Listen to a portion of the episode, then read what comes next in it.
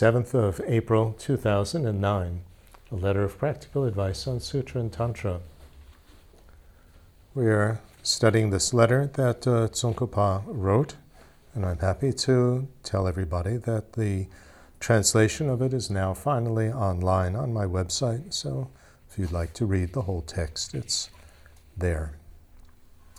Um, Tsongkhapa is writing this letter in answer to a request by a great meditator who is both Tsongkhapa's student and teacher to give some practical advice on how to practice the highest class of Tantra, Anuttara Yoga, and this is an opportunity to explain practical advice on both Sutra and Tantra, since Sutra is the basis for Tantra practice.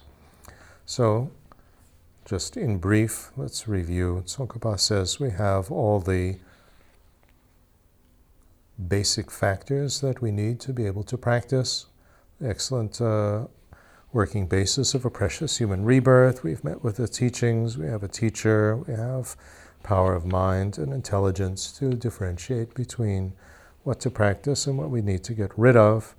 And so we need to then engage ourselves in the teachings. For that, we need to rely on a spiritual master who's well qualified, who knows uh, what is to be practiced, what's to be gotten rid of, doesn't add anything, doesn't leave anything out, and knows the proper order of how to develop them. The teacher needs to have gotten training himself or herself through a similar process with their own teacher and based on the great classics. As for how to begin, we need to, first of all, get the proper motivating mental framework. This is discussed in the general sutra teachings as presented in the graded paths or lamrim. So, having our interest being in improving future lives, then in gaining liberation, and then in gaining enlightenment for the benefit of all.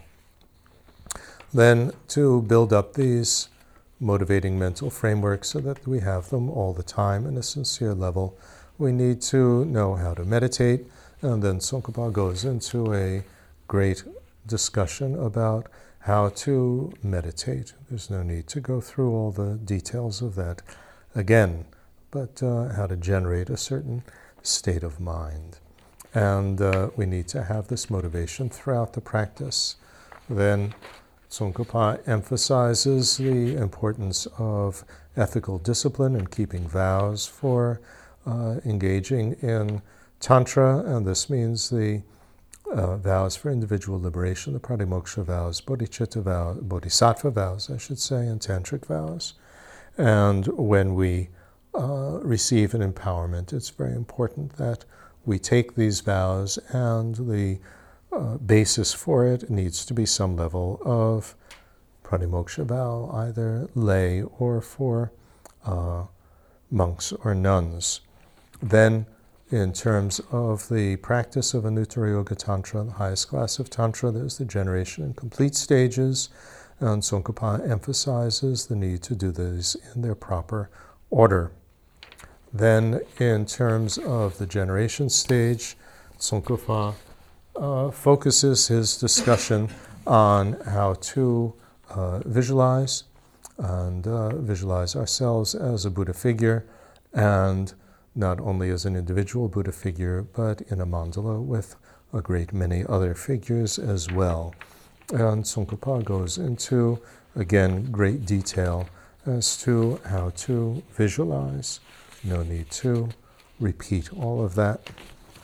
Then, uh, concerning the complete stage, Tsongkhapa uh, just mentions that uh, the uh, main part of it is the meditations on the energy channels, energy winds, and creative energy drops, and says that uh, we should get their individual guideline instructions from our teachers concerning that.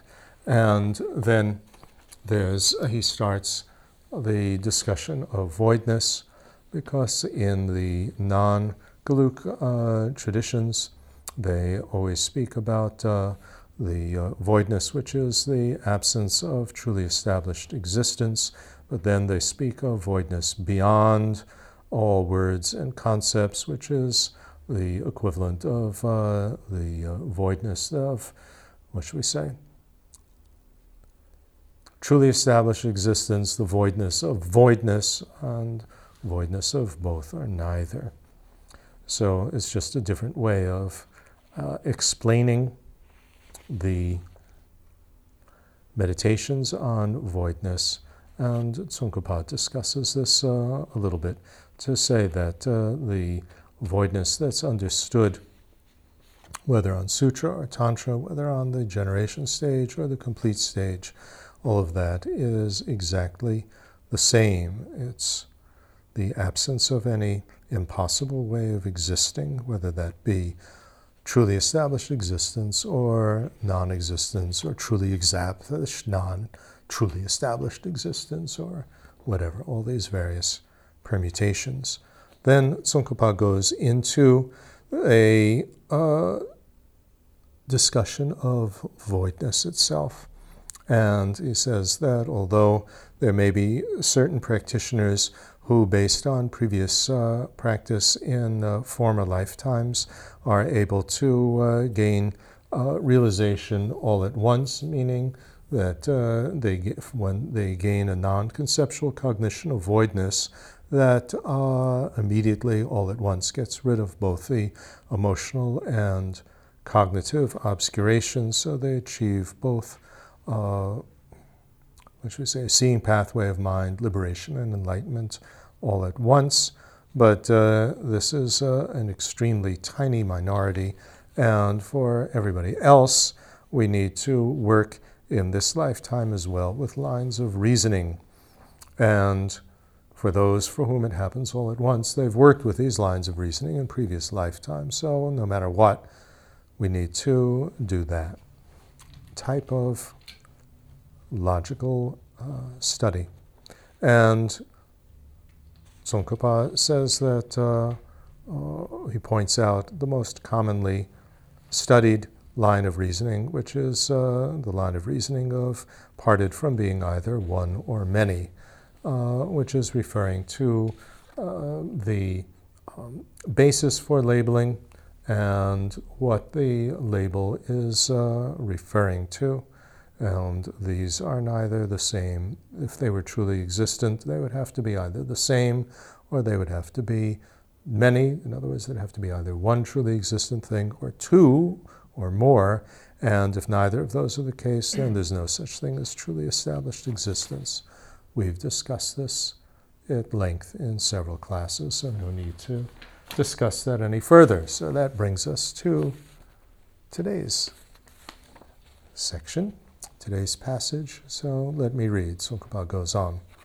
He says, When we seek our understanding of voidness by training like this and studying and thinking about scriptural quotations and lines of reasoning, there are two ways in which such an understanding can be generated a deviant and a non deviant one.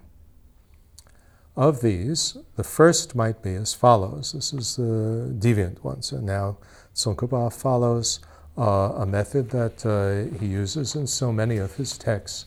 Deviant means that it goes away from what is correct, it deviates. So, one which is uh, which deviates, which goes away from what's correct, and one which does not. So, the method that Tsongkhapa uses so frequently and it goes back to Nagarjuna's methodology as well, is to point out mistaken views and then to uh, refute them. So Tsongkhapa points out some very subtle mistaken views. He says, of these, the first might be as follows. This is deviant way. Suppose we had analyzed from the viewpoint of many lines of reasoning the arising, ceasing, and so forth of phenomena.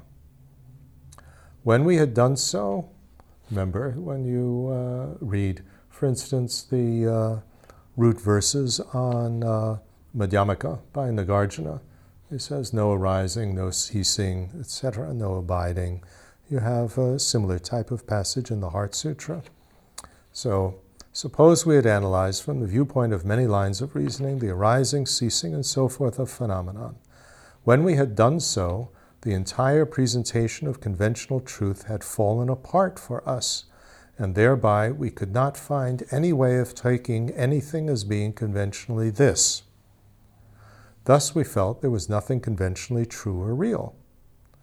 Because of that, we might come to the wrong conclusion that all bondages and liberations from uncontrollably recurring samsaric existence are in fact like all bondages and liberations of children of barren women.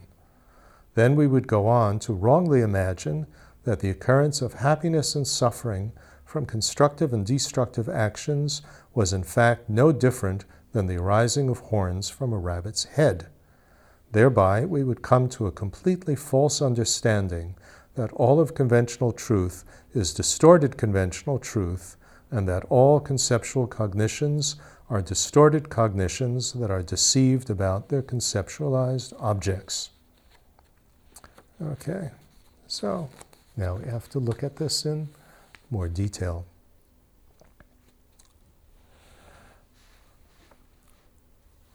We need to analyze arising and ceasing.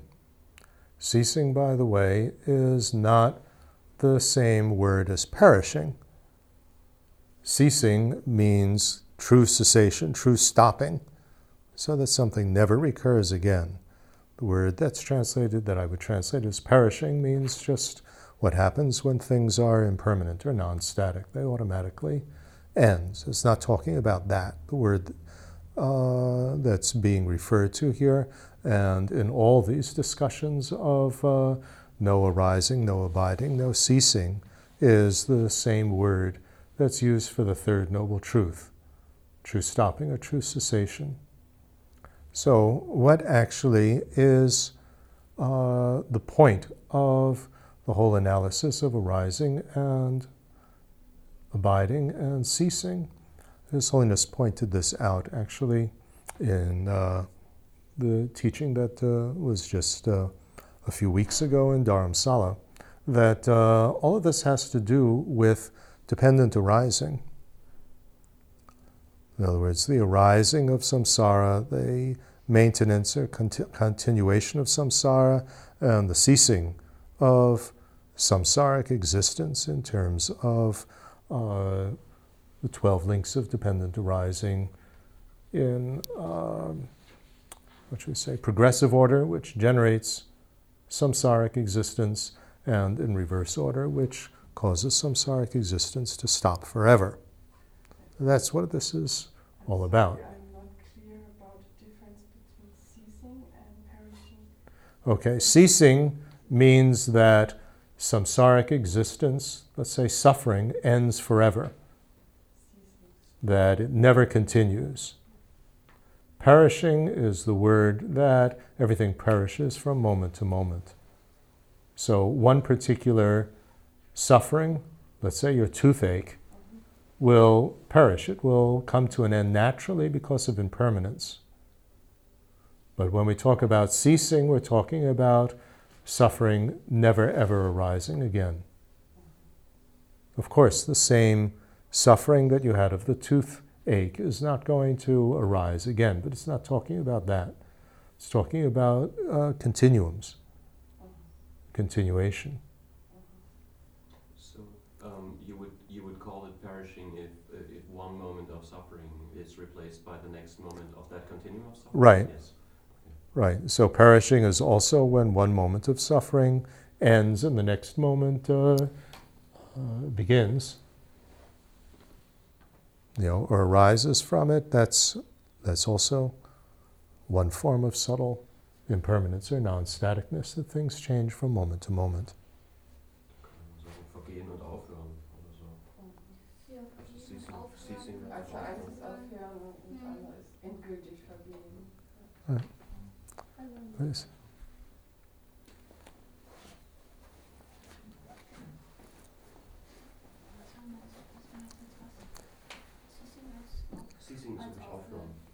Yeah.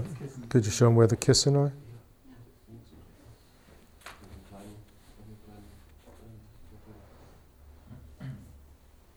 Okay, so we have, uh, when we're talking about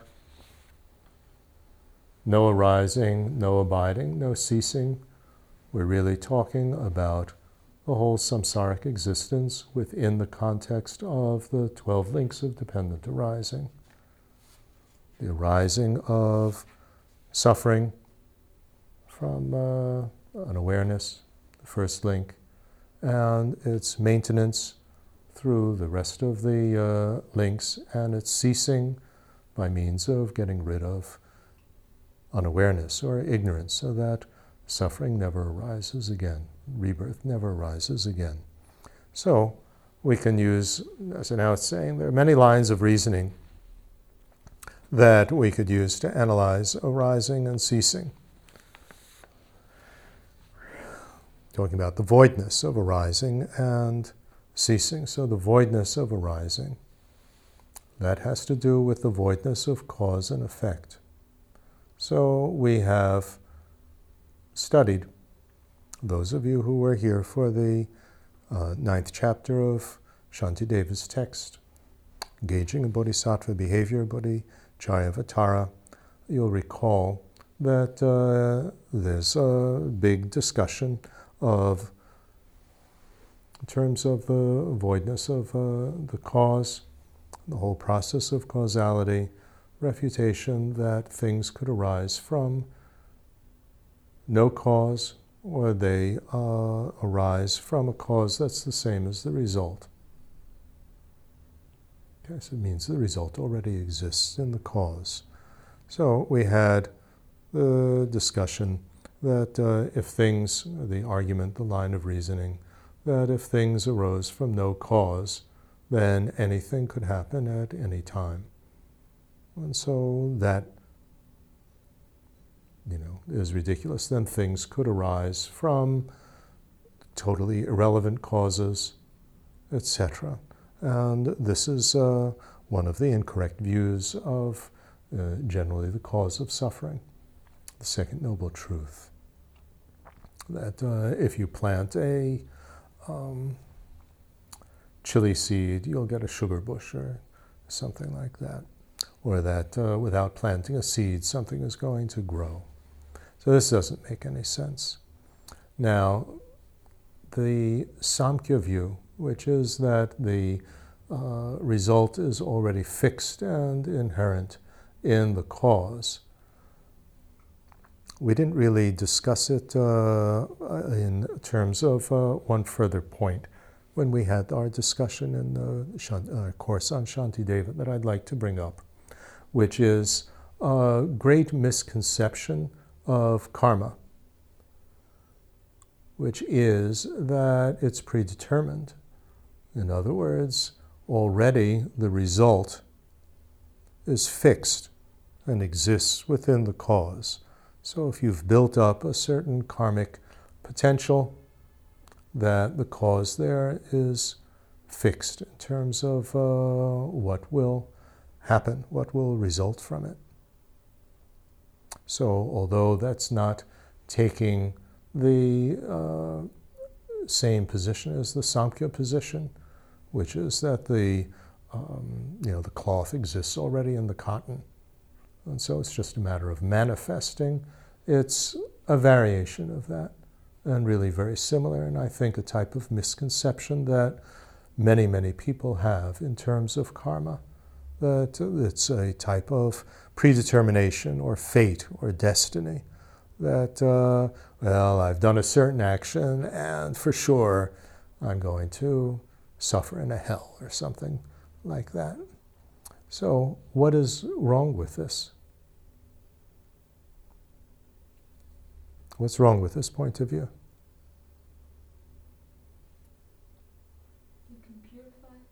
Okay, we can purify negative karma, so it can be affected, and we can weaken positive karma. I'm using karma in a loose way, I mean the karmic aftermath, the potentials. So we can weaken, like for instance, through anger, through a lot of negative actions, you can weaken the force of the uh, ripening.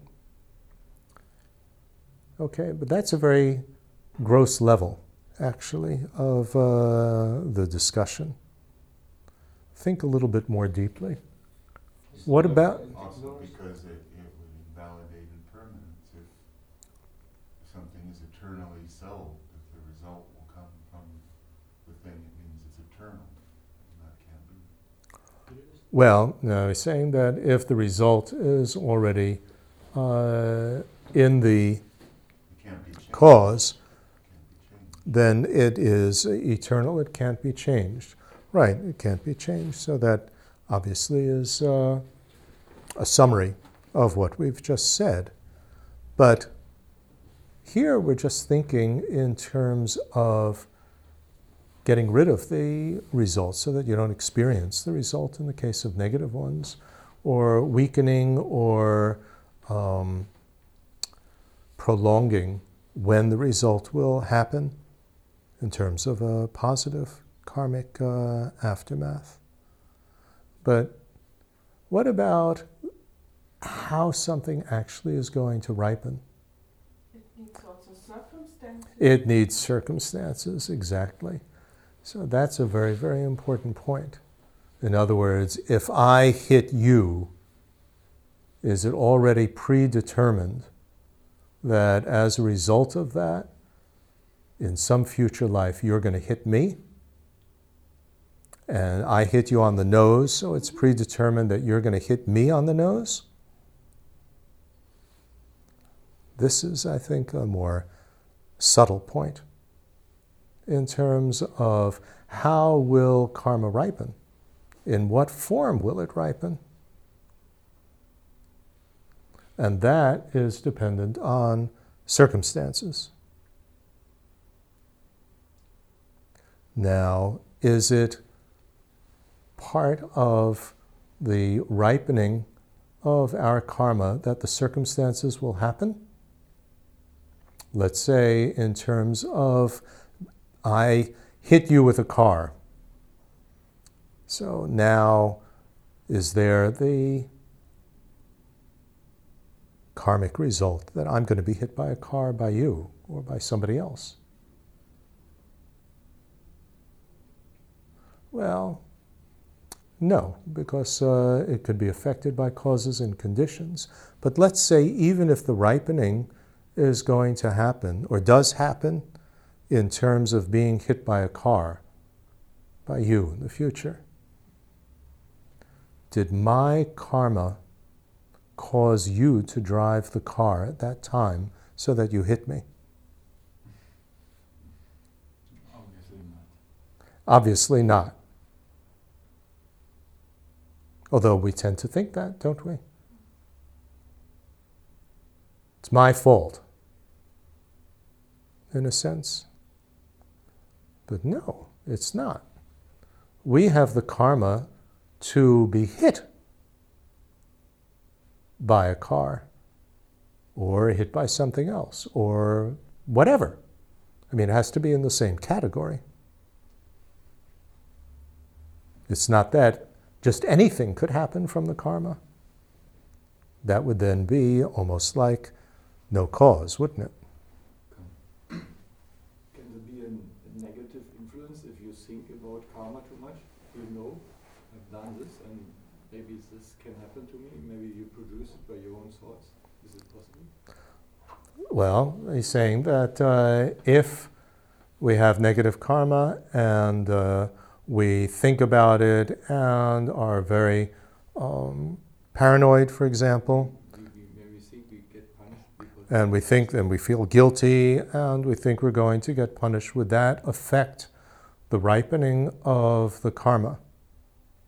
What do you think? Yes. Yes, it acts as an, one of many, many circumstances or conditions.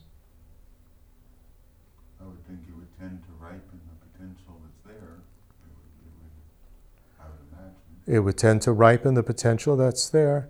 Why? Analyze. Because thought would become, I mean, if you, if you, if you can purify the negative potential that's there, you can also intensify if you purify the, he says, if you, pur- if you can purify by your thoughts of regret and uh, um, promise not to do it again, etc., then you could intensify the result. How? Sorry, sorry, I, I'm not so good in English. Uh, as you said, that you can purify your karma by the thoughts only. You can purify your karma. So saying, can you purify your karma by thoughts only? You apply the opponent forces. So it is to purify on the initial level. Admit that what you've done was a mistake. Regret it, which means not feeling guilty, but I wish I hadn't done that. Then the uh, promise that I'm going to try not to repeat it then reaffirming the direction that we're going in life of refuge and bodhicitta, trying to become a Buddha to help everybody, and then applying some opponent force, which could be meditation like Vajrasattva purification, uh, or the deepest method would be meditation on voidness. But you could do, you could not do all of those things and then ripen the karma. So you could do not all of those things and ripen. So what is not doing that? I, you know, there was nothing. I don't admit that it was a mistake. It was not a mistake. It was perfectly okay. What I did, I don't regret it. I'm go- I feel happy about it. In fact, I'm going to certainly repeat it again. And I don't, uh, you know, life is just uh, to get as much as you can and be as happy as you can. And I'm certainly not going to apply any opponent force. So, in fact, I'll do the opposite. That would intensify it, but this is not the example that you said. What's your name, by the way? Frank. It's not the example that Frank said. Frank said the example is guilt. Why would that cause the karma to be heavier? What's wrong with it?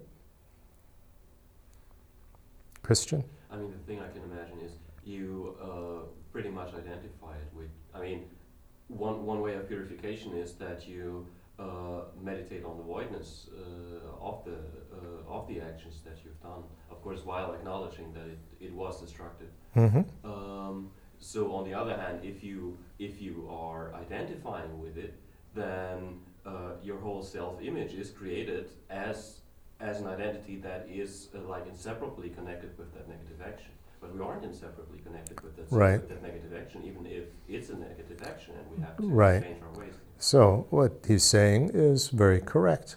He's saying that with guilt, this is the complete opposite of the understanding of voidness.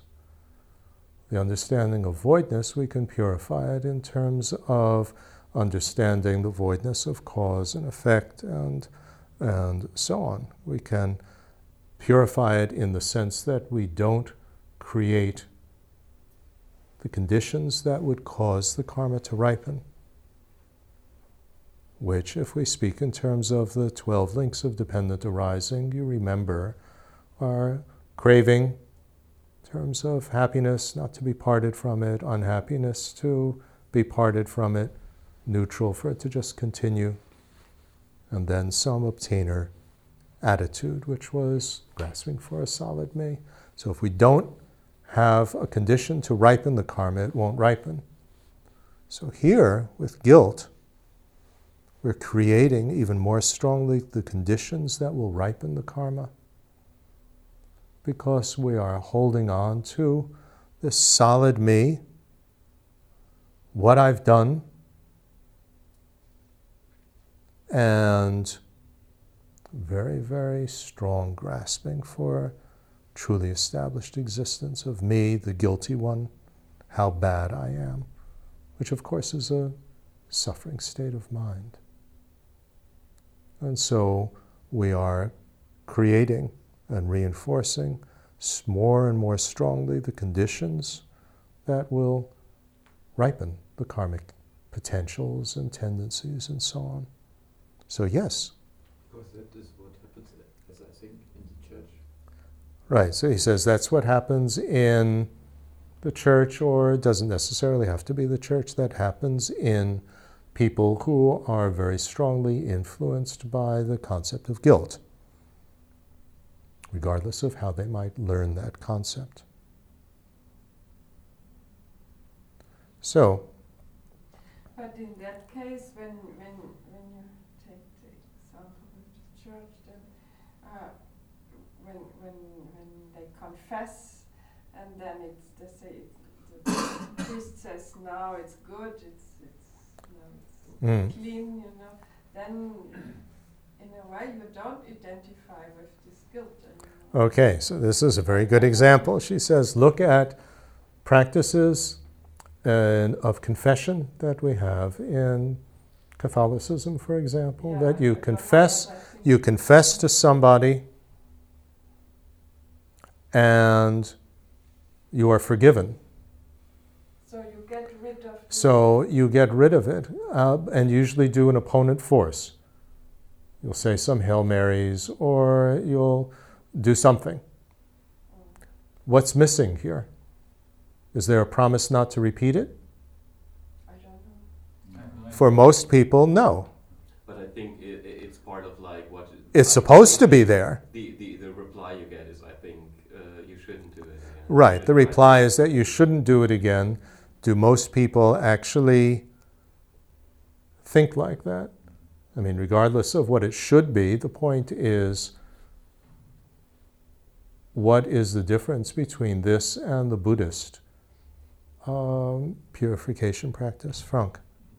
I think uh, that you really must uh, have a strong wish to change your mind, Right. to do it again, and not only to um, promise it to some person and totally forget about it. Mm-hmm. There must be some some meaning behind that um, aim. Right. You have to have a very strong wish to change it, to change yourself, and not just rely on somebody else. This has to do with the concept of forgiveness. Does forgiveness have anything to do with the Buddhist way of thinking about this? Can somebody, can Buddha forgive us for our negative actions and then we're purified?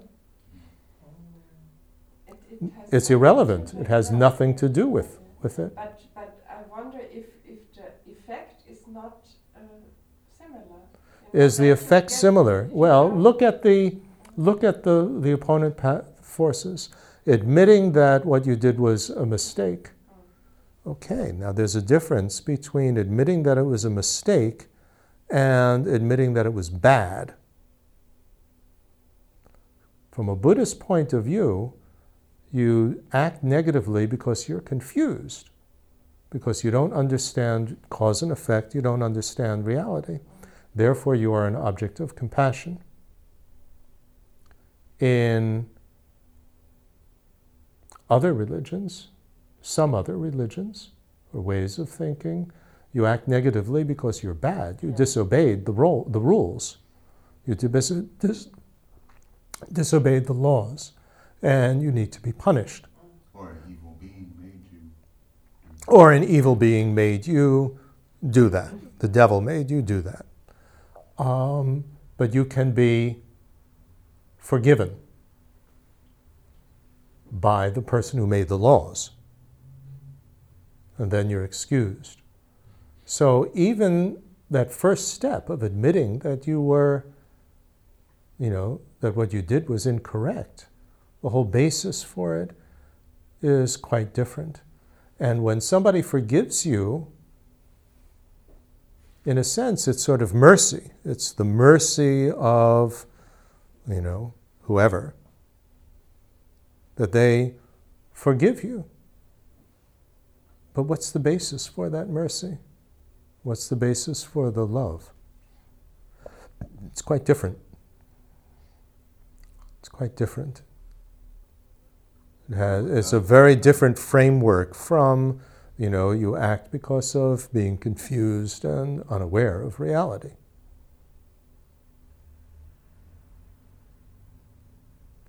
So again, uh, sort of, I am truly a bad person, but now I'm forgiven, so it's okay. Then regret, it's not so much regret, it's guilt. which is again the strong identification. I'm not going to do it again. Well, how seriously is that done? Do you reaffirm the direction that you're going in? I don't know. You do some opponent, you say some mantra or some prayers. But I don't think the effect is exactly the same. It's sort of like, wow, you know, I got off free from that sin. Whereas that's not really the appropriate uh, response from a, a, Buddhist point of view. You've done a purification, it's not, wow, you know, I got out of that Also, one. a- I escaped the law. Without even a notion of emptiness, you're taking the sin or the blessing as a existent thing that's permanent again, so that's. Well, no, I mean, you're saying without the understanding of voidness, you're taking the so called sin, what uh, we call negative potential, uh, as something solid and uh, truly, with this existence, truly established as bad, but now you've gotten rid of it. So it is, I mean, it's interesting. This is Tsongkhapa's point here. It's saying that then the cause has become totally non existent.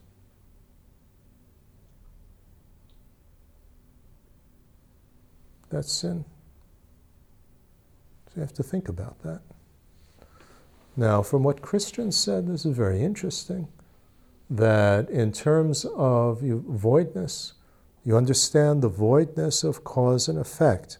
But Tsongkhapa, what he's pointing out is that you have to be careful when you negate truly existent cause and effect, that you don't negate causality altogether and say, well, there's no truly existent cause, there's no truly existent result, therefore there's no cause and effect. So nothing is going to happen. So if I understand voidness, then there will be no result.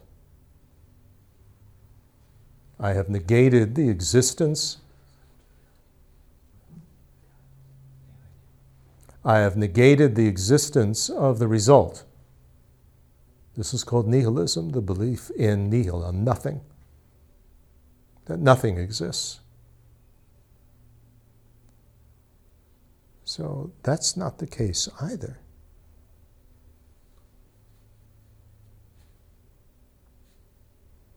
It's not that the result was truly existent and now it's become nothing.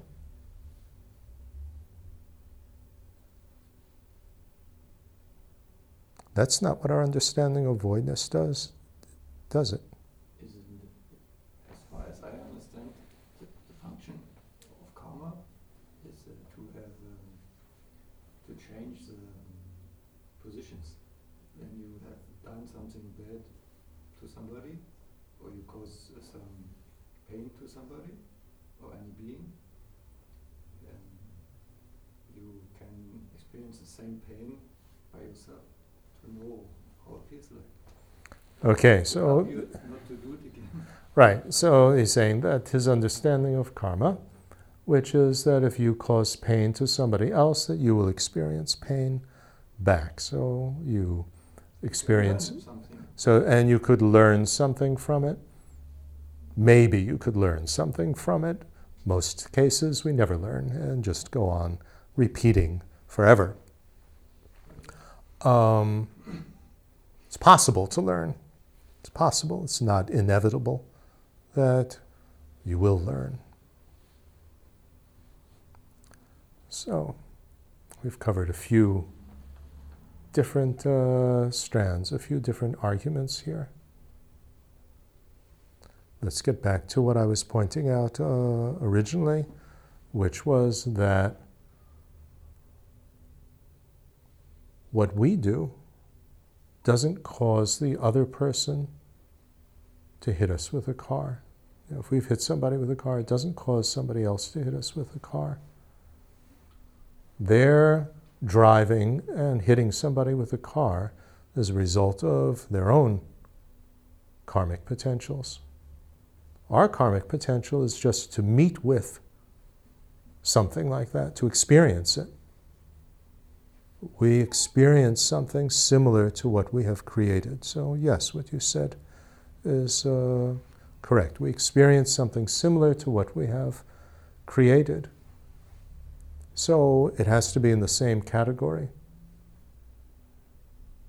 You know, uh, that's another one of the misunderstandings of the second noble truth that a dissim- you know a cause can produce a dissimilar effect. That the cause and effect have to be some sort of similar category. But what it will specifically ripen in will depend on so many other causes and circumstances. So, one will definitely be our state of mind. Do we feel guilty, etc.? Do we apply these opponent forces? Do we apply it with grasping for solid existence, which will just cause the karma to ripen, you know, even more? Or do we actually understand voidness and what voidness does? The understanding of voidness does. The understanding of voidness does not cause a truly existent result that was already predetermined to become totally non existent. What it does, which would be this concept of, you know, confession and now you're purified of your sins, but rather what it does is. Uh, It's running on why. because the battery is in. Yes. But uh, rather, the understanding of voidness prevents you from the generating the conditions which will cause the karma to ripen. So we're not uh, negating cause and effect in this understanding. So, one's view of cause and effect becomes very, very, what should we say? Transparent in a sense. It's not a very solid view. Remember, we had the same thing in terms of the voidness of the result. That a result can't come from nothing a nothing can't turn into a something. And, you know, a something can't turn into the same thing. I mean, either, you know, if the result is totally non existent before, then it can't become truly existent after at a certain point. What could cause it to do that?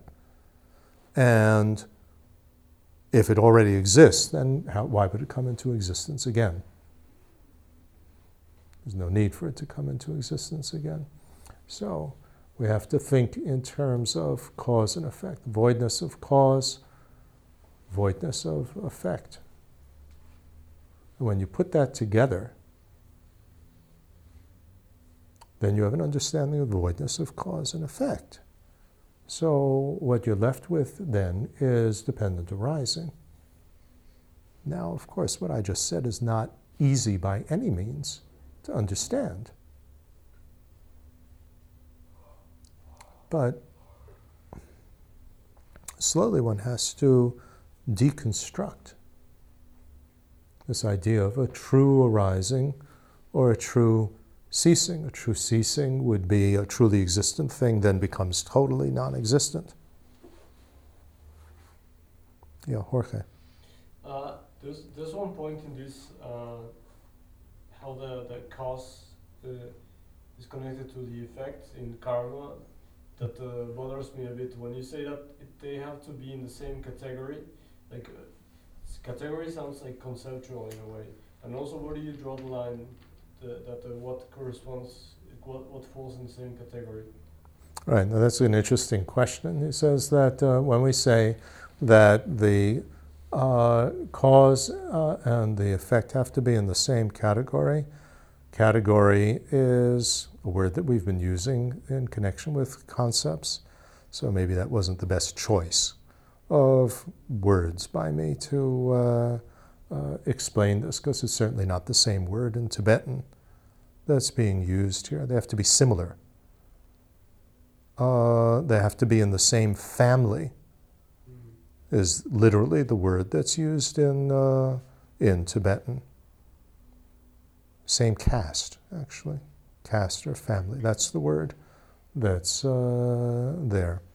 And so then the question is what defines the caste or family? So analyze. Can there be a truly established defining characteristic on the side of this family that characterizes them?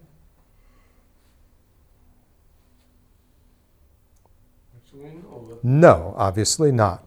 So the defining characteristic is just what uh, a mind can label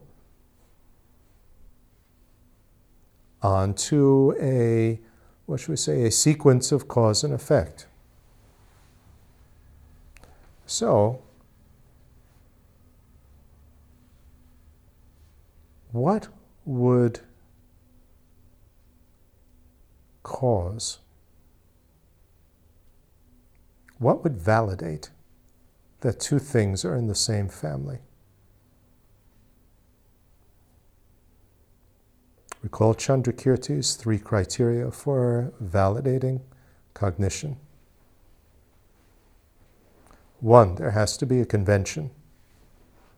So the convention would be that there's a family of similarity of cause and effect. It's okay, so there's a convention. Two, it has to be not contradicted by a mind that validly sees conventional truth. So, who would see the conventional truth of cause and karmic cause and effect? Who? The experiencer? No. Who? Not the experiencer. We did something in a previous lifetime and it ripens now. We have no idea what we did in a previous lifetime. Buddha. Only a Buddha knows cause and effect fully. Only a Buddha understands karma. So, how do we know that what Buddha said about karma is correct? Why is Buddha a valid source of information? about that? Because he's clear in, uh, his, in what he's saying about the things uh, you. Or easy to validate, or easy to. The things we can um, experience as well. That they are true. Right. Right. Okay, so that's correct. She's saying that if what a Buddha says about obscure phenomenon like voidness or how to develop concentration can be validated by our own experience. And if the only reason why a Buddha was able to have enough force in his understanding of voidness that it got rid of all the obscurations and he was able to become a Buddha if that force was compassion, which was to benefit others, then there's no reason why Buddha would lie and deceive us about extremely obscure phenomenon like karma. So, based on that line of reasoning, this is given in Dharmakirti's Pramanavartika, commentary on valid ways of knowing, that therefore you can infer or conclude that Buddha is a valid source of information about extremely obscure phenomenon.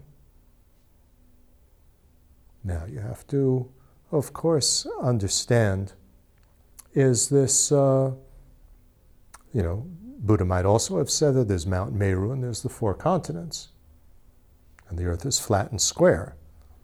Is Buddha a valid source of information for that? and the hells are a certain number of kilometers underneath the earth. Well, that wasn't the teaching of Buddha, you could say, but uh, what about other things? Dalai Lama said he wasn't a geographer. Right. Dalai Lama said he wasn't a geographer. Buddha wasn't a geographer. He was, teaching us about how to get rid of suffering, how to gain liberation and enlightenment. He was using the knowledge and symbolism of the. Right. Using the knowledge and symbolism of the time as a device to be able to speak to people. But what Buddha was an expert in is liberation and enlightenment. Therefore, the topic of karma is completely relevant.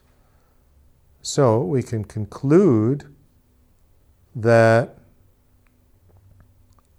you know, we're talking, let's get back to our topic, which is the talking about things being in the family. Completely lost. The, fa- the same family.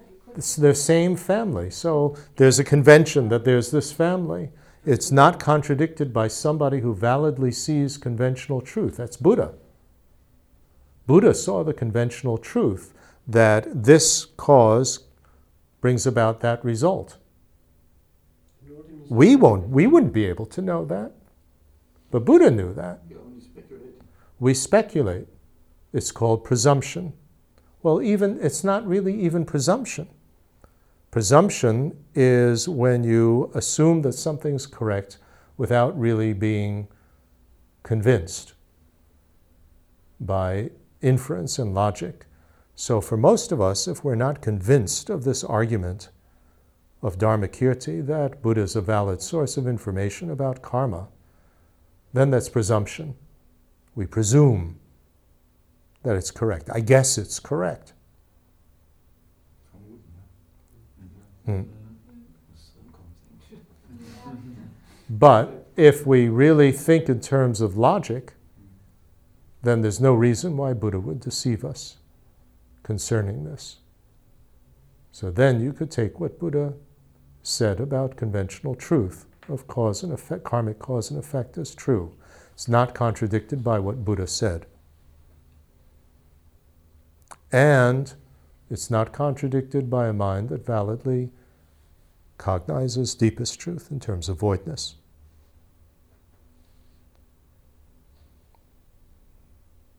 So, based on that, then there is this valid convention of a similar family of cause and effect. That's, I think, the way that you would analyze it. So you know, you you know, you hit somebody, and well, are you going to be hit? I mean, look at it. Look at it. Buddha, you know, go back to the examples. Classic example of the um, the fact that it's always used as the example that if you have committed a karmic cause, the effect will not be wasted. There will be some effect. Buddha, in a previous lifetime, killed the oarsman on a boat who was going to kill 499 merchants on the boat. But he did this in order to save these other people from being killed and to prevent this potential murderer from having such horrible consequences from it. And Buddha did this totally accepting on himself whatever suffering consequences would occur. What was the result? The result was that he was able to complete the first zillion eons of positive force in the way to become a Buddha, and he experienced a headache. So, is headache in the same category as killing 499 people? I think that's a very good example to see that it would not be so literal. He killed 499 people, so all of those people are going to kill him 499 times. Harm, or what is, Suffering. Suffering, not even- Suffering, this is the category, the similar category. So the family, the caste would be suffering. the caste would be suffering, or the caste would be happiness. Okay, yeah, okay. I Ah, want Well, to that's, Nicht Frauen, nicht Frauen. that's why it said that even a arhat would still have physical pain because of karma from the Right, an arhat would still have physical pain because of the past, but wouldn't suffer from it. But the, the actual uh, physical happening would occur Without the, without the suffering. So, I mean, we can differentiate more clearly, you know, between something similar happening to you, whether you experience it with happiness, unhappiness. Let's not go into such detail. So the ca- these castes are extremely general. So, I think these castes or family are of family are fairly general, but the less opponent forces you apply, probably the closer it is to what you did. Closer the result would be what, to what you did. This I'm only guessing. So what other families can you think of? What other families? I would think happiness and unhappiness. Suffering? Unhappiness is suffering. The same word. Find these two Hmm? I would think so. Right. I mean, what are the laws of karma? From dis- if you experience the law of certainty of karma, if you experience suffering and unhappiness, it is certain that it is the result of destructive behavior. If you experience happiness, it is certain that it is the result of constructive behavior. but isn't conventional happiness also part of suffering? in that it will- Is conventional happiness part of suffering? Yes, but that's taking it on a different level. We're talking about conventional happiness, that feeling which, when it ends, you would like for it to, you would normally like for it to continue to resume, and uh, unhappiness, that feeling which, when it you uh, experience it, you would like it to end. The I'm definitions. know why did this idea of caste was introduced? Maybe Why was this idea of caste introduced? Because of the law of certainty of karma. Constructive or destructive. Simple as that, no? But they're talking about the caste of this, uh, of the cause and the result, probably it has to do with the fact that it can be more specific, no? More similar. It makes complicated. I, it would make it much more complicated if the if the um, caste or family, the similar family, was much much more limited in uh, its scope. If you look at the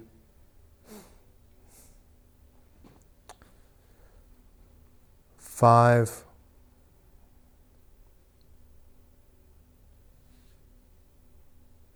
Maybe I don't want to bring that in. That'll just make things more complicated. Let's leave that out. I was just thinking of another usage of the term things being in the similar family. I I think uh, the, this what you said is uh, the most general families, but uh, one can imagine even in, in these families of suffering and happiness, one can imagine uh, other different families, but without a, a line, border line Mm. on the left and on the right. Right, so he's saying within this larger caste, can we uh, differentiate subcastes Subcastes. of, uh, of similar things?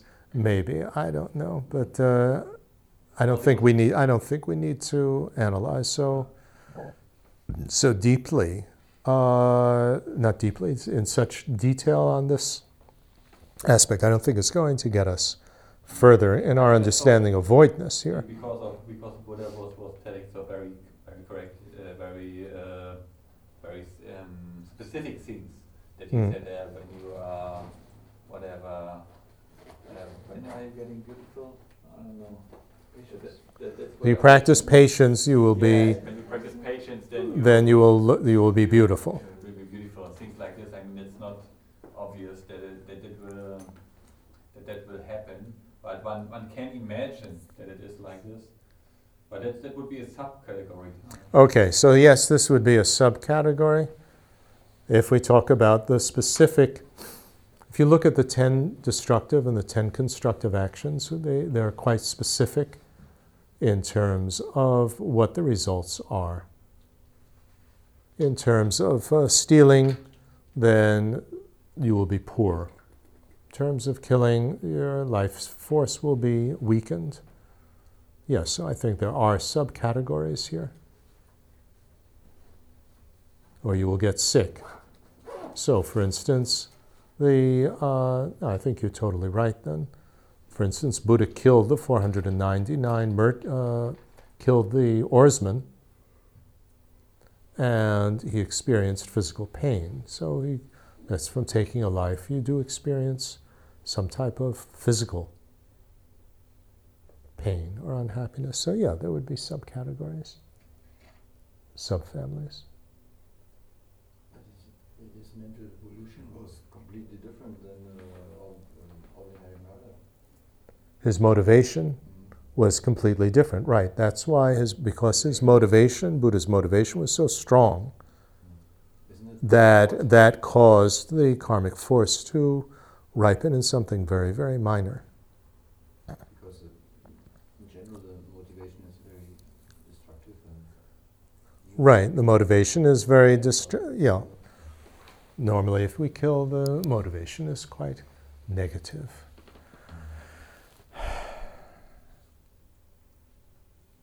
Okay. Now, voidness of uh, cause and effect. Do a certain action, will have a result.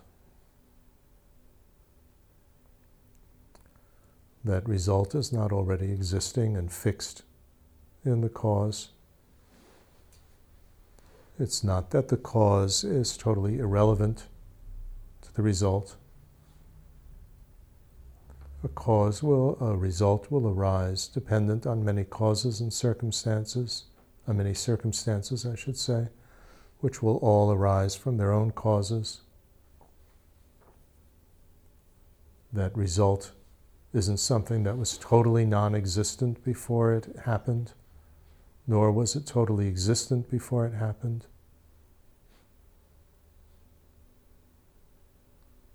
So, what was it?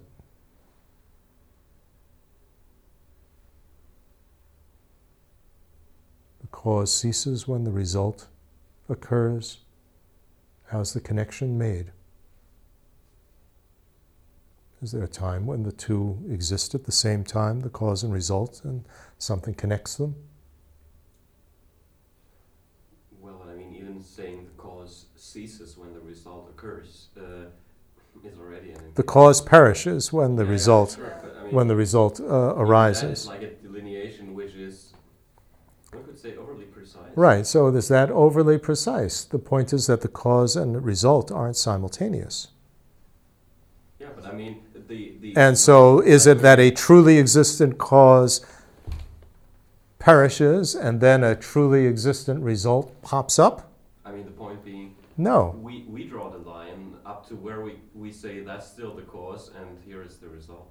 Uh, It is a continuous process. Isn't, isn't. Okay, it's a continuous process, cause and result. Does that mean the cause changes into the result? Like, uh, like a continuum? Conventionally, yes. Conventionally, yes. How? Well, conventionally by transforming into the result. It transforms into the result. Isn't it? But isn't the. What does I that You mean? have, the, you have the substantial cause for something, so you would say that conventionally it transforms into the result. It's from what you derive the entity of the result. Uh, not meaning that you still can find some some some some way the cause uh, inside of the result or already the result in the cause. Okay, so we have an obtaining cause. Now we're using a, uh, an example the seed and the sprout. Okay, the seed transforms into the sprout. Well, is transform a proper word? What does transform mean? How do you understand transform? How do you understand a continuum? What's the connection between moment one and moment two? Similarity that can be labeled. A similarity, same family, similarity that can be labeled. I mean, this is some sort of similarity in structure or function. Some sort of similarity. So this is, you know, and, and of course you could say, well, where do you draw the line between the cause and the result? Well, with the seed and the sprout, that's a little bit what should we say, not so clear, with a karmic cause and a result, a ripening of it, that becomes awkward because there are certain karmic uh, potentials that will give many results, not just one. So that becomes a little bit more complicated, doesn't it? But this is where the analysis goes to, is the analysis of a continuum. And what does it mean that one thing transforms into something else? I don't think transform, I mean, it's not as though the next moment is already there in the, in the previous moment and it transforms into that, it just becomes manifest. Certainly not that. And it can't be that there's no connection between moment one and moment two. Then moment two arises out of nothing. So this is what Nagarjuna, Tsongkhapa, everybody is saying. If you could, you know, acknowledge cause and effect while understanding voidness, then this is, Tsongkhapa will quote Nagarjuna, this is more wonderful than wonderful, more amazing than amazing. Yeah, Marianne. I would say um, it's, it's, in a way, it's, it's all is, is um, merely labeled. You, you label this the cause, you label this sprout, and then you, you label this, uh, the, you label this um, rice or something, you know. Mm. Or you, this you, you, you label seed and this you label sprout, but there's no there's no sprout and no no. seed. Okay, so she's But saying. there is there is a, a dependent arising that from this you uh, cannot ripen a dog or something, you know. From Right. seed is not so. This there is a link. It, it, it is a some certainty, some connection that it can't be a from the seed can't become a dog. Right. you know?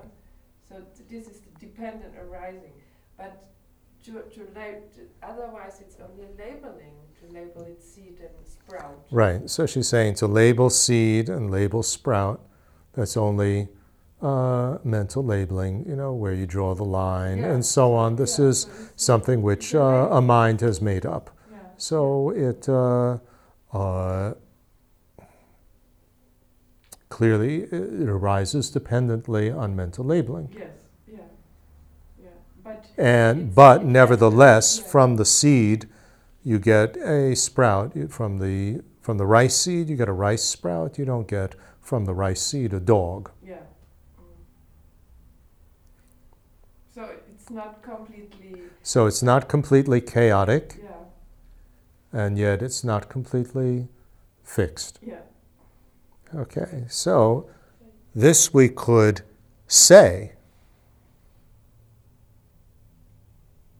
Do we really understand it? One could say the connection between them is the dependent uh, arising. Right, the connection between it is dependent arising. Now, in the case, uh, yeah, I mean, that's true. In the case of the seed and the sprout, they're both physical things. So they're, that's fairly clear. Uh, that the dividing line of when does the sprout first start to come out of the seed, this becomes a biological issue, but this is not the exact parallel here. The parallel, I mean, what we're talking about is a karmic potential. I mean, first of all, a karmic action, hitting somebody or something like that, physical action. Then we're talking about a karmic potential, which is neither a form of physical phenomenon nor a way of being aware of anything.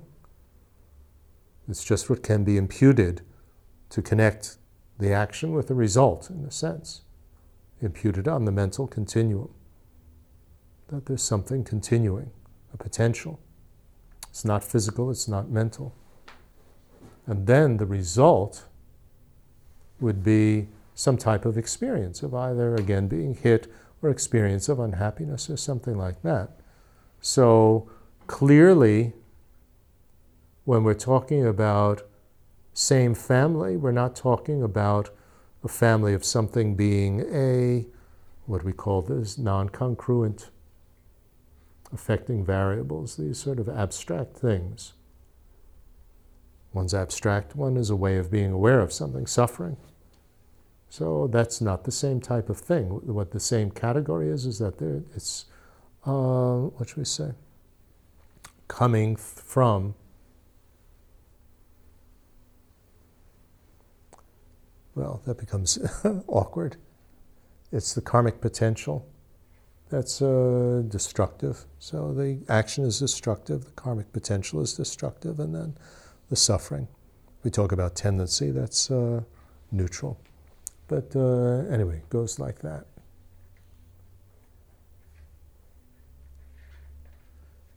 So I think it's a fairly clear differentiation between when something is a potential and when something is an actual experience of unhappiness.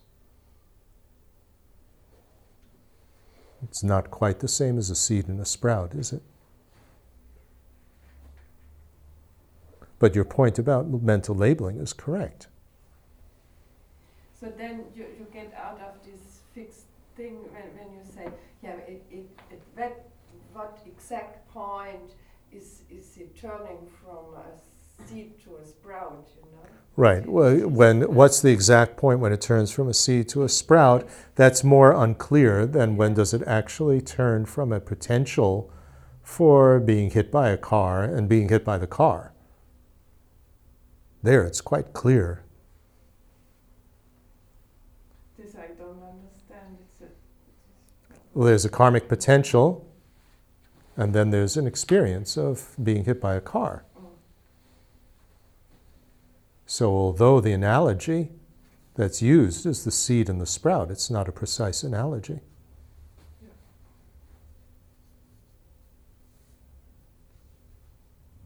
So, cause and effect there is a little bit, you know, clear of what is what. The question is, how does it turn? You know, what maintains the connection? What is the connection? That's the difficult point, yes. Um, There's one question. How, how, what is uh, responsible for the time? What's responsible? From, from the reason, where, where you give the input, Mm-hmm. the cause, Mm-hmm. and from ripening it.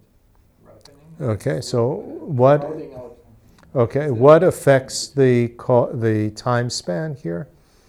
Many variables affect the time span uh, between the cause and the karmic cause and the effect. There are three categories.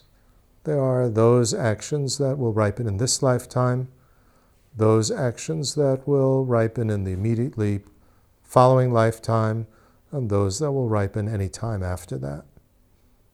In the text, they pardon. If not purified. There are two categories of certainty and uncertainty of the ripening. One is the category of uh, certain that it will ripen or um, uncertain. In other words, it can be purified. determined in retrospect, isn't it? Is it determined in retrospect? Yes. Sure. It's determined in retrospect if you've purified it or not. There's another category of certain and uncertain in terms of is it certain when it will ripen? It will ripen either this lifetime, it will ripen definitely in the next lifetime, which is referring to karma of being reborn in Avici hell, which is definitely going to ripen in the next lifetime, or an uncertain time of when it will ripen. It will ripen sometime, but it's uncertain when. So, this categorization of certainty and uncertainty of ripening of karma has two different meanings. That took a very, very long time for me to get that straight, asking over and over again and looking up various quotations to get that clear. But there are two distinct meanings if you look in some of the more minor texts of uh, Asanga and the commentaries. So I'm, I'm a bit uh, wondering about the, the terminology that it is certain. I mean, what is certain? Well, there are many uses of the word certain. It's certain if there's a law of karma, it's certain that if it's unhappy, if it's suffering, it came from destructive. If it's happiness, it came from constructive. Then there's certainty of time. This is the it's the same word, but certainty of time has to do with whether or not it will or definitely ripen or can be purified, or certainty in terms of when it will ripen, if it's going to ripen. So there are things that will definitely ripen and can't be purified. There are things that definitely will ripen and can't be purified, not so much purified as referring to positive karma can't be totally destroyed. If positive karma could be totally destroyed, then there would be those who it would be impossible for them to become enlightened Mm.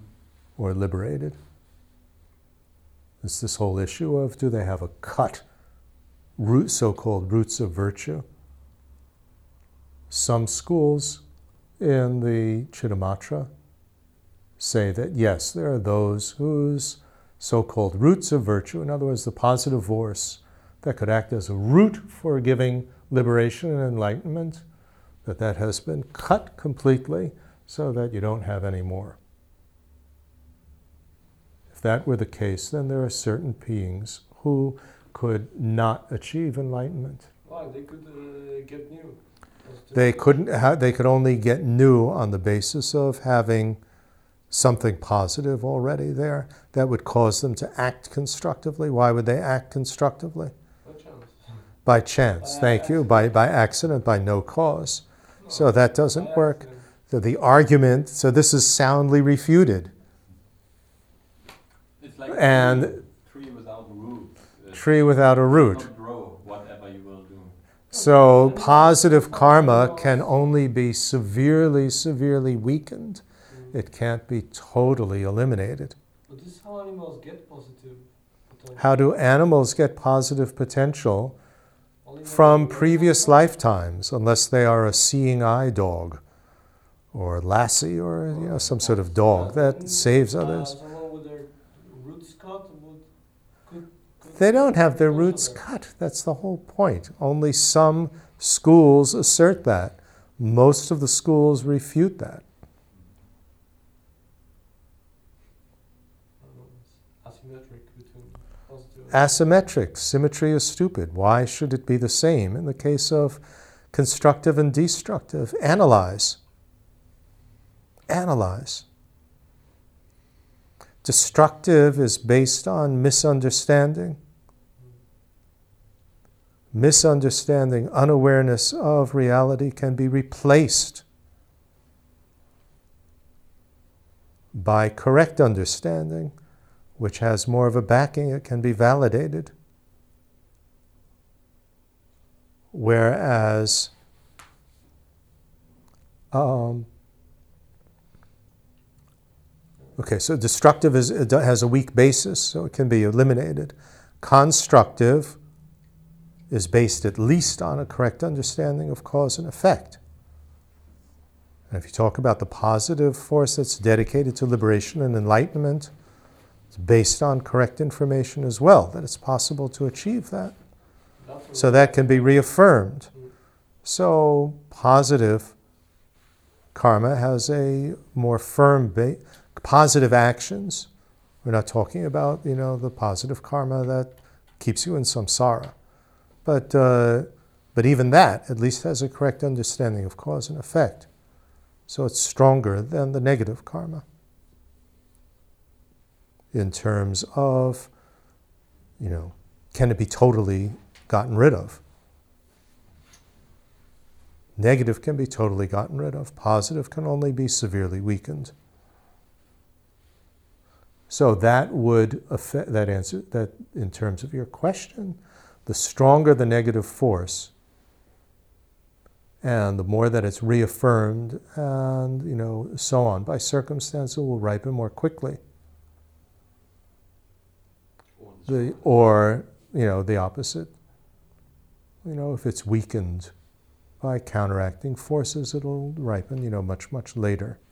In terms of this lifetime, there's a whole list of things that will ripen, and that you know will tend to ripen in this lifetime. It has to do basically with um, doing extremely positive or extremely negative things with very strong motivation toward your those who have been the kindest to you. So your parents, your gurus, etc. You know, to be honest, I, I have one problem with all the subject. Yeah. Because um,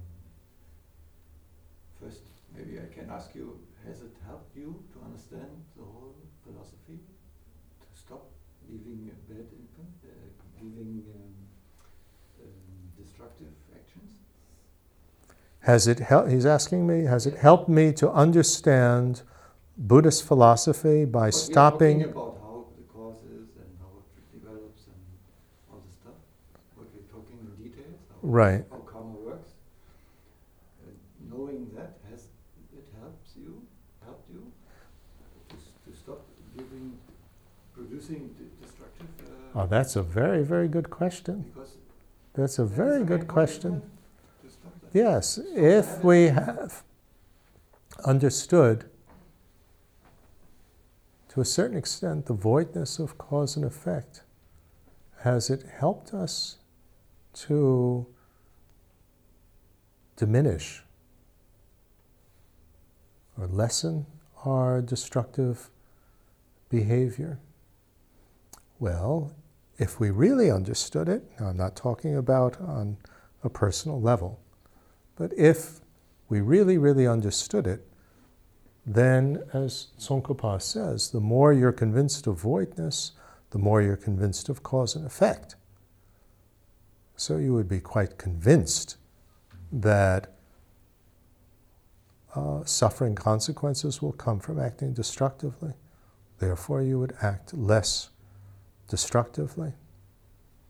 Now, has my level uh, personally of understanding this helped to diminish my acting destructively? Um, that's hard to say. That's hard to say. I certainly personally try to lessen the force of the negative things that I do. I'll give you an example. One person cheated me out of a lot of money.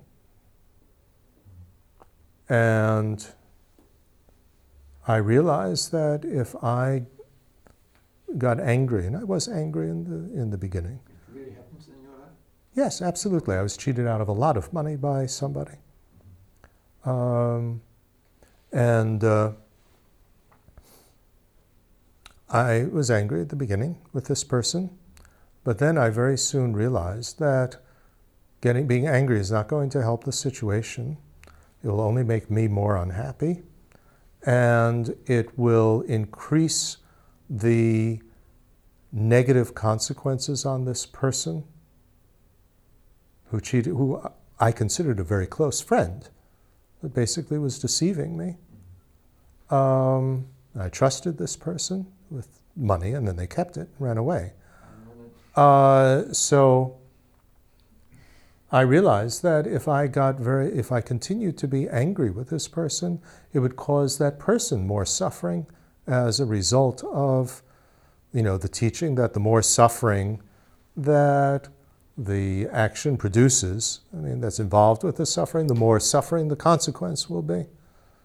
And so I think that my understanding of cause and effect and that things can be affected by lessening the conditions helped me very much not to be so angry.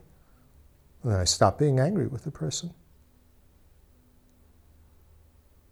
So that's one example in which it, uh, in which it helped.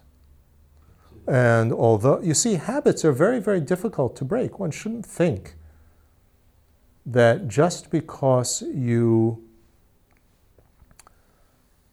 gain a great underst- you know some level of understanding of voidness that your negative actions stop so quickly.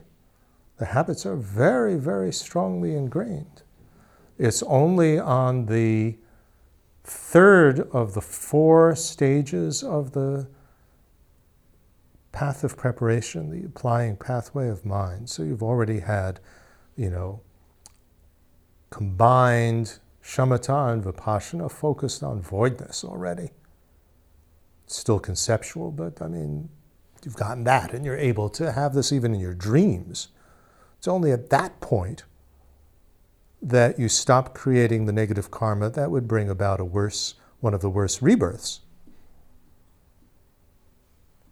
So, given that as a uh, sort of a marking line, you know, at the poor level of understanding that, you know, we have now, or I have now, can't expect that I'm that you know the habits, you know, these tendencies to act destructively are going to stop. But what one can do with one's understanding that things are affected by cause and effect, so the understanding of voidness, is weaken the uh, factors that would make it so heavy. And that I certainly try to do. Regret, um, try to have, you know, as um, less disturbing emotions as possible with it.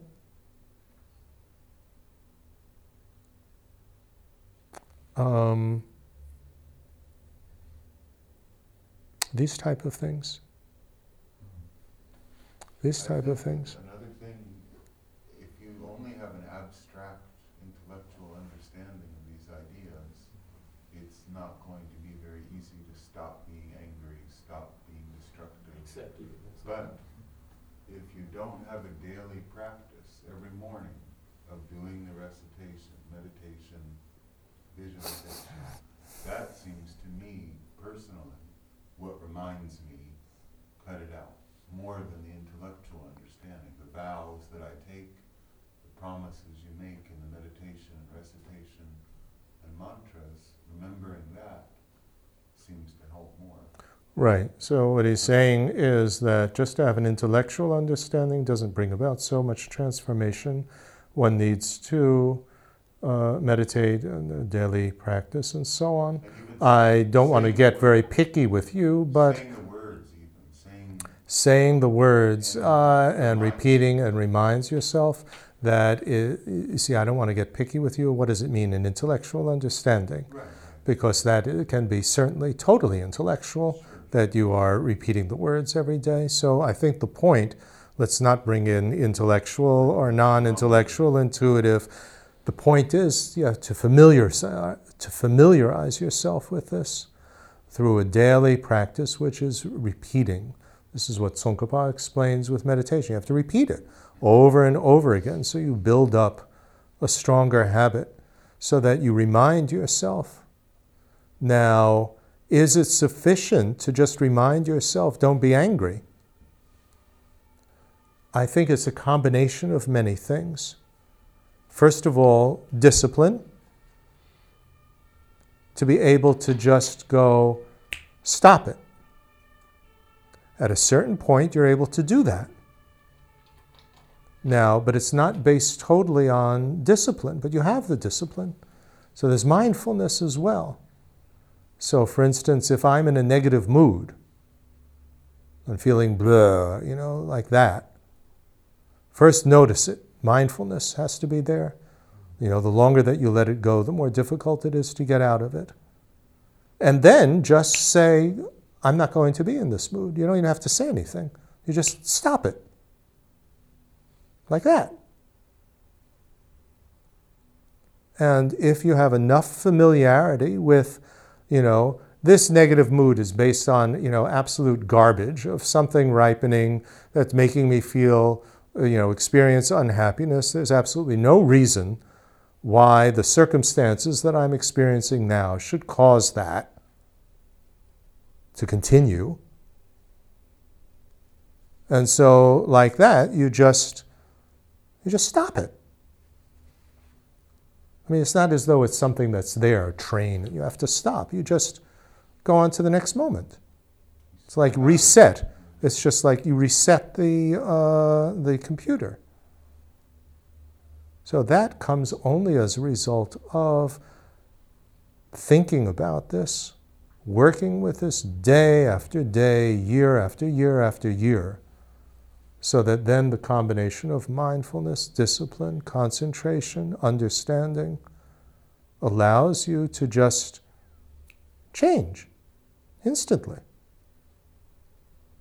It's like, for instance, what you get, uh, you mentioned visualization and uh, uh, mantra practice. It's exactly the same thing, just on a different level of just instantaneously I rise as a Buddha figure. You know, instantaneously you, you know, dissolve this appearance of ordinary appearance and grasping for solid reality, and instantaneously thinking in terms of Buddha nature, you generate yourself in the form of the Buddha figure with some understanding of its voidness. It's exactly the same thing. It can either be done with form, which is then with this Buddha figure thing, or without form, which is just change and go on with uh, your conventional life. So, again, this comes from, undoubtedly, from, as you say, from the Tantra practice, uh, combined with all of this sutra practice of discipline, mindfulness, concentration, and so on. So, yes, it's helped. But that doesn't mean that I, you know, no longer act destructively. I certainly act destructively, but probably far less. And when I do act destructively, it's less heavy in terms of, you know, all the factors that would be there to make it heavy.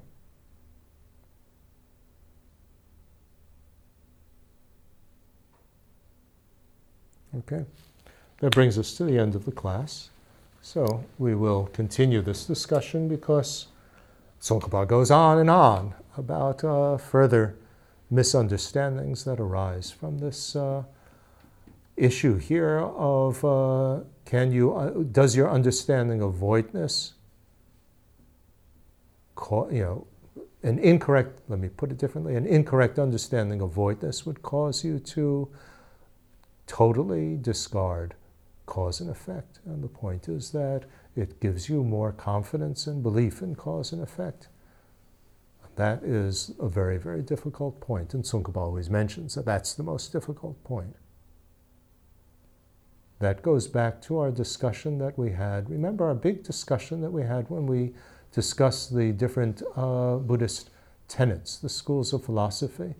What I call the, the trotzdem factor. Trotzdem is the German word, which means in spite of that, nevertheless. Shantideva said this. The example that we used was this chair is made of atoms and force fields, and there's nothing solid about it. My body is exactly the same. Trotzdem, nevertheless, I don't fall through the floor. I don't fall, you know, through the chair. And the chair holds me up. Nevertheless, it functions. And, so, and said, if you could understand that and accept that, nevertheless, although things are void of being solid, nevertheless, they function and hold you up, then you're ready to accept on a deeper level of things being void of an even more subtle, impossible way of existing, and nevertheless, they still function. And that's what all of this is about, is not to negate that nevertheless.